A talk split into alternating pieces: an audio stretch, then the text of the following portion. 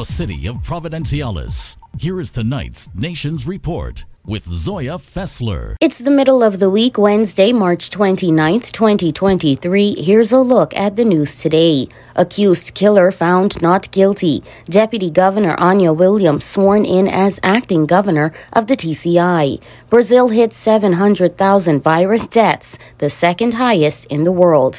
Guyana welcomes British Airways. Greece's prime minister calls elections for May. A look at the latest in sports and your weather forecast. Join me for those stories and more.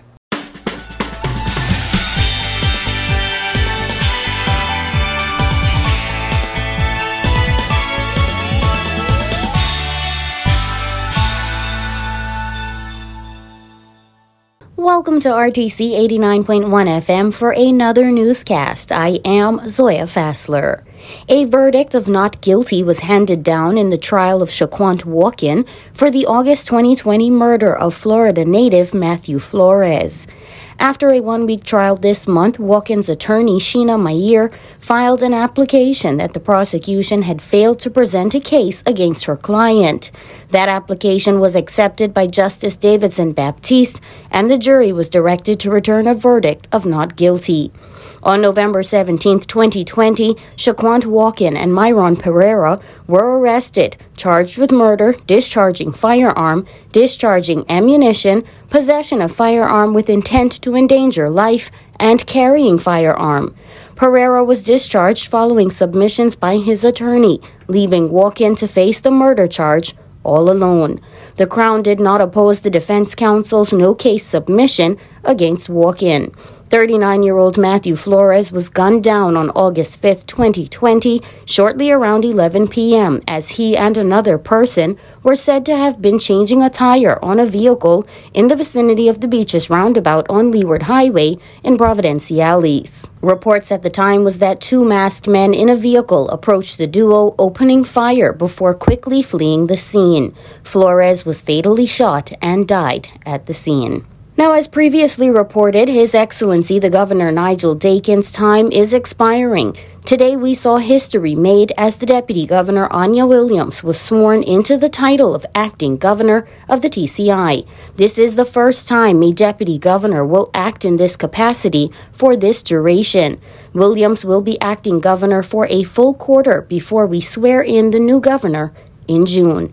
A church service was held at St. Monica's earlier today with His Excellency Dakin officially handing over office and duties to Her Excellency Anya Williams. On behalf of the Cabinet and the people of the Turks and Caicos Islands, I would like today to express our profound thanks to our outgoing Governor, His Excellency Nigel Dakin, and his wife Mandy Dakin for their service to our islands. His Excellency arrived on July 14, 2014, and was appointed the following day as the governor of the Turks and Caicos Islands.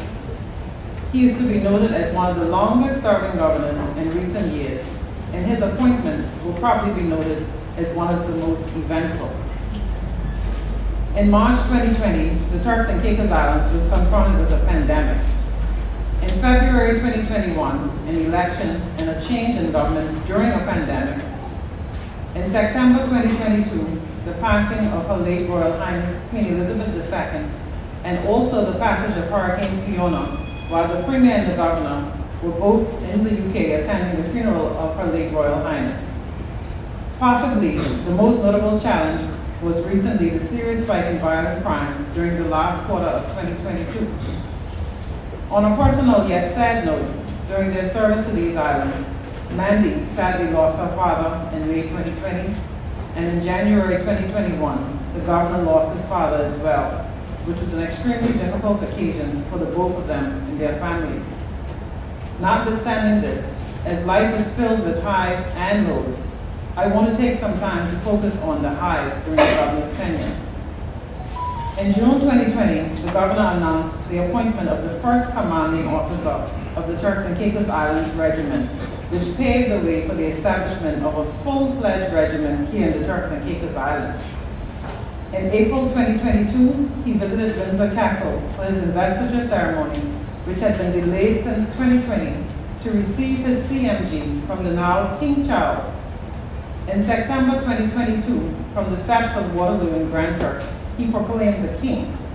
In February 2023, the Turks and Caicos Islands had its first royal visit in over 50 years with the visit of the now Duke and Duchess of Edinburgh.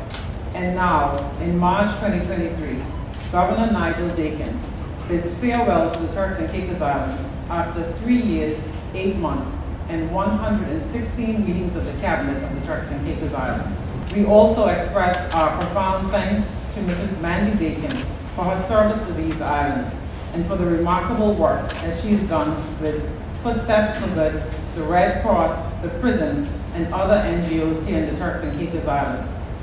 Governor Nigel and Mandy, you both have made a lasting impression on these islands.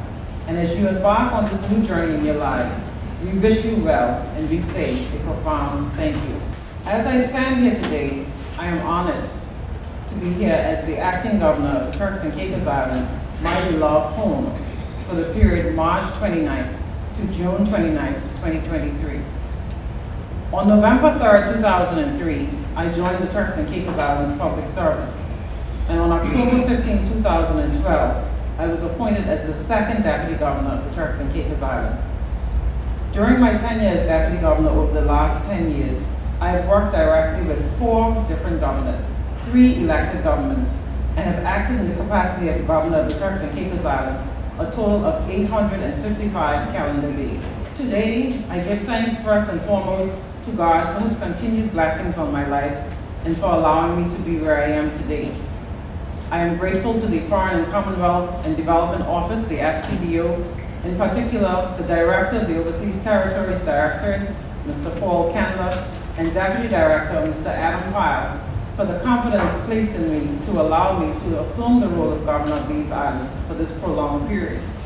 I express my thanks to the Premier and to the Cabinet of the Turks and Caicos Islands, the executive management team, and the entire civil service of the Turks and Caicos Islands, all past and present, for their hard work, dedication, and support, as together there is much that we have done and that we will continue to achieve. Leadership is not easy. It requires a lot of support, both on a professional and a personal level. And so today, I last, but most importantly, must express my profound thanks to my husband, Darren, my children, Darius, Cassandra, and Brooke, as well as my parents, Pastor Dennis and Deborah Swan, my siblings, my aunts, my uncles, cousins, and extended family and friends for your unwavering support, love, and encouragement throughout the years. We would like to thank His Excellency Nigel Dakin for the work that he has done in the Turks and Caicos Islands, and we are quite sure that Her Excellency Anya Williams will continue to fill those shoes for the next three months. Now, Flow TCI says they are working diligently to restore and upgrade their network throughout the Turks and Caicos Islands. The telecommunication company announced that the transmission upgrade project, which forms part of the company's ongoing restoration exercise, has entered its final stages. The completion of the project is expected to alleviate the concerns raised by residents in Grand Turk who have been experiencing a degradation in mobile and broadband services. A date of completion for the capacity upgrade in the nation's capital is set for May 4th, 2023. Flow's technical team has already started work on the Ambergris Cay site and has successfully completed the migration of customers to a new transmission link. The team is continuing to monitor network performance. Additional maintenance was scheduled for Saturday, March 25th in Grand Turk and Monday, March 27th in Salt Cay. Works are still ongoing for the next few weeks.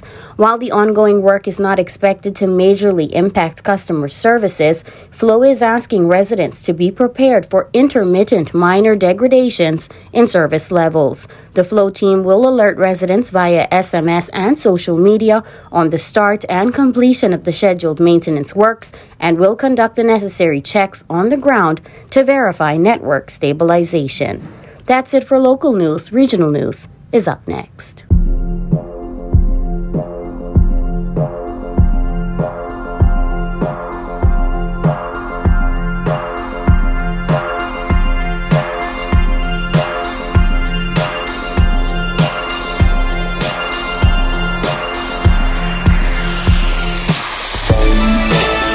Brazil's government on Tuesday reported the 700,000th death from COVID 19 in the South American nation, which now has the second most victims of the virus after the United States. Brazilian health experts say most people dying of COVID 19 in recent days are either unvaccinated or suffer from other debilitating diseases. Miguel Lago, executive director of Brazil's Institute for Health Policy Studies, which advises public health officials, said the figure is a reminder of the country's obligation to punish those who fail to act against the virus or sabotage those who were trying. After migrants in northern Mexico placed mattresses against the bars of their detention cell and set them on fire, guards quickly walked away and made no apparent attempt to release the men before smoke filled the room and killed at least 40. The fire was started by migrants in protest after learning they would be deported. Hours after the fire broke out late Monday, rows of bodies were laid out under shimmery silver sheets outside the immigration detention facility in Ciudad Juarez, which is across the U.S. border from El Paso, Texas, and a major crossing point for migrants. 29 people were injured and were in delicate, serious condition, according to the National Immigration Institute. At the time of the blaze, 68 men from Central and South America were being held at the facility. Immigration authorities identified the dead and injured as being from Guatemala, Honduras, El Salvador, Venezuela, Colombia, and Ecuador, according to a statement from the Mexican Attorney General's office. Guatemala's Foreign Affairs Minister said that 28 of the dead were Guatemalan citizens. The deaths forced the government to rent refrigerated trailers to hold the migrants' bodies. The detention facility is located across the street from Juarez's City Hall. Mexico has emerged as the world's third most popular destination for asylum seekers after the United States and Germany, but it is still largely a country that migrants pass through on their way to the United States. Now, Guyana on Monday night welcomed the arrival of an inaugural British Airways flight from London. Connecting the world to Guyana remains a priority for the government as they see Guyana as an active part of a global travel network and are continually engaging major airlines with a view to encourage them to serve the destination. The government is also committed to expanding the airport facilities. Among the passengers on the inaugural flight at the Cheddi Jagan International Airport, were the United Kingdom's Minister for the Caribbean and the Americas, David Rutley, and St. Lucia's Tourism Investment Creative Industries Culture and Information Minister, Dr. Ernest Hilaire. The airline will service the route twice weekly with one stop in St. Lucia. It was last year that London announced Guyanese nationals would be allowed visa free entry into the European country for up to 180 days. UK Minister Rutley said he would be using his visit to also launch a new Chamber of Commerce as well, which will then help to cement those relationships at the business level. The UK High Commissioner to Guyana, Jane Miller, said the inaugural flight is not only the culmination of hard work at the business and diplomatic levels, but also a personal win for so many people. That wraps up regional news. International news is up next.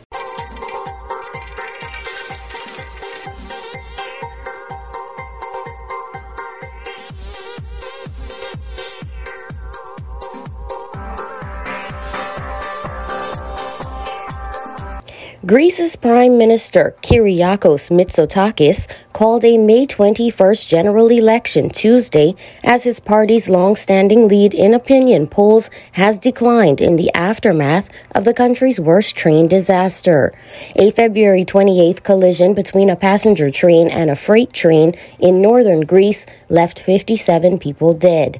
The disaster stirred public anger, cutting the conservative New Democracy Party's support by a half point to four points over its left wing main rival, Syriza.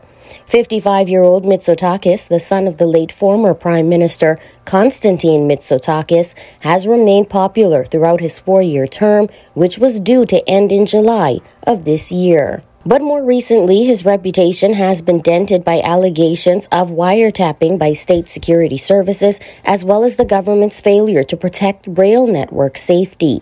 The election he called is not considered early because it is within six months of the end of his mandate. North Korean leader Kim Jong un has called for his nuclear scientists to increase production of weapons grade material to make bombs to put on his increasing range of weapons.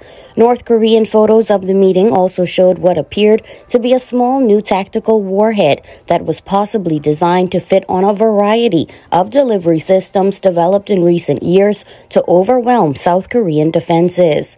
North Korea's weapons tests and U.S. South Korea military exercises have intensified in a tit for tat cycle, underscoring heightened tensions in the region. Officials say North Korea could further move in coming weeks or months with more provocative displays of its military nuclear program, possibly including its first test detonation of a nuclear device since September 2017.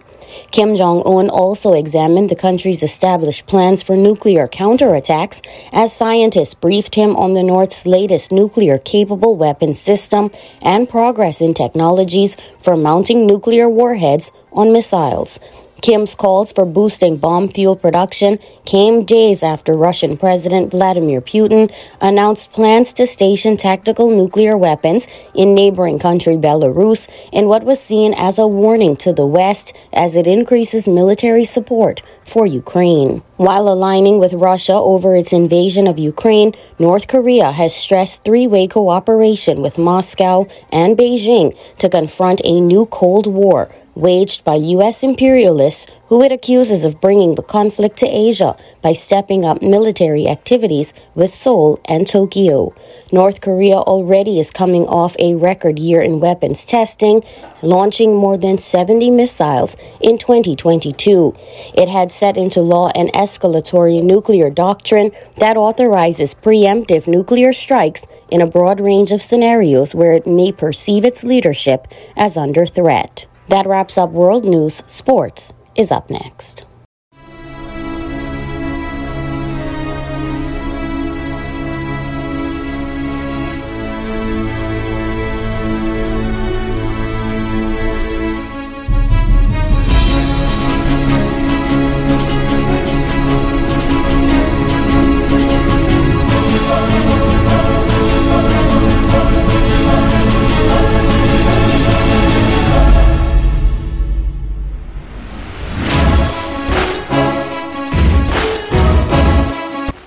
Past Saturday, we saw Team TCI defeat the U.S. Virgin Islands in the CONCACAF Nations League 1 0 at home on the TCI Football Academy field.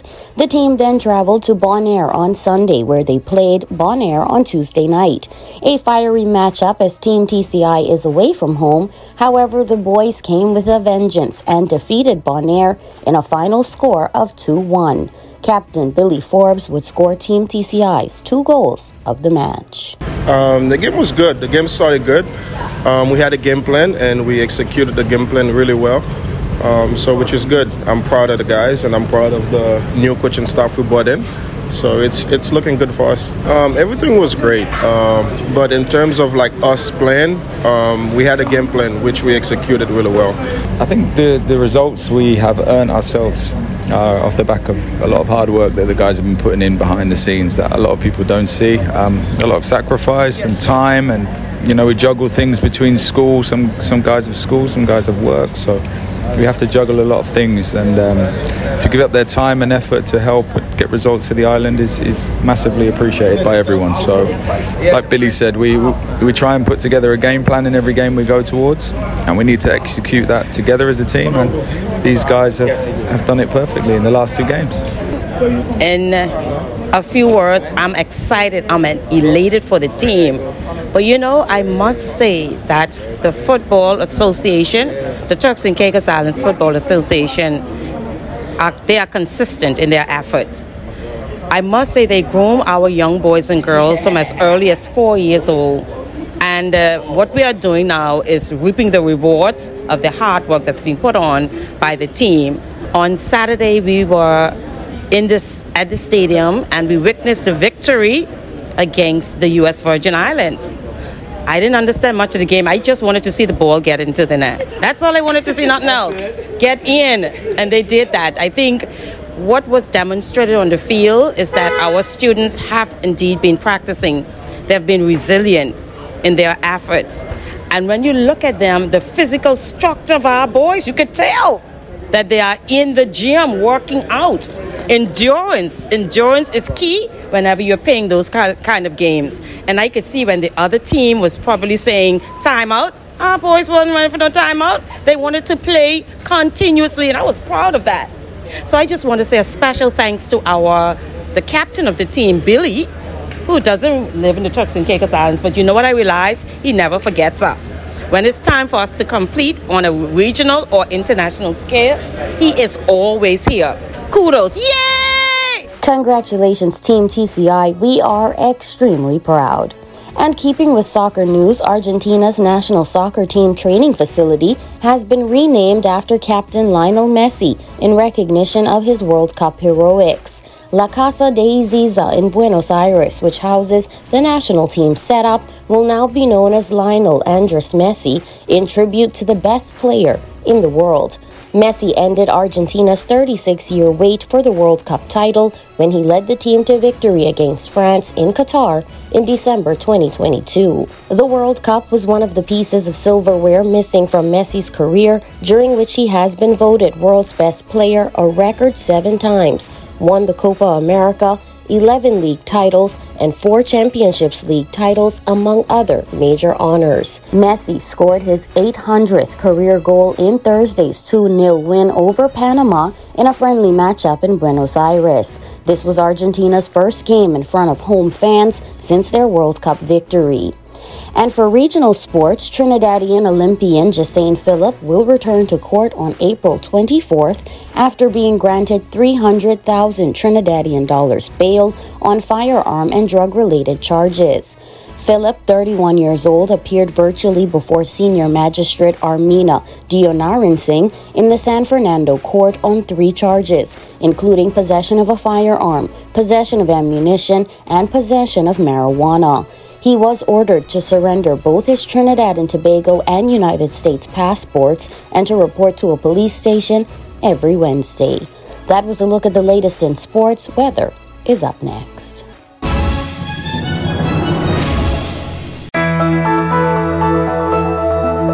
Partly cloudy skies with intervals of sunshine, highs of 80 degrees and lows of 74. Winds coming from the east southeast at 10 to 20 miles per hour. Humidity levels are at 80%. A less than 20% chance of rain is expected.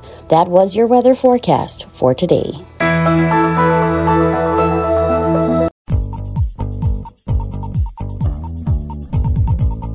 Recapping the news for today, accused killer found not guilty. Deputy Governor Anya Williams sworn in as acting governor of the TCI. Brazil hits 700,000 virus deaths, second highest in the world. Guyana welcomes British Airways. Greece Prime Minister calls elections for May. Before we go, a reminder to the general public that the House of Assembly sitting will be broadcast on Radio Turks and Caicos tomorrow, Thursday, March 30th. We will resume broadcasting interprimary school sports on Friday. That was a look at your Wednesday newscast. Thanks so much for tuning in to RTC 89.1 FM, the nation station. If you missed today's presentation, you can always visit our website at www.rtc89fm.com or download our RTC app in the Google Play Store to listen to the news or your favorite shows. Have a good evening. I am Zoya Fassler. Join us again tomorrow evening at 6 p.m. for another edition of The Nation's Report.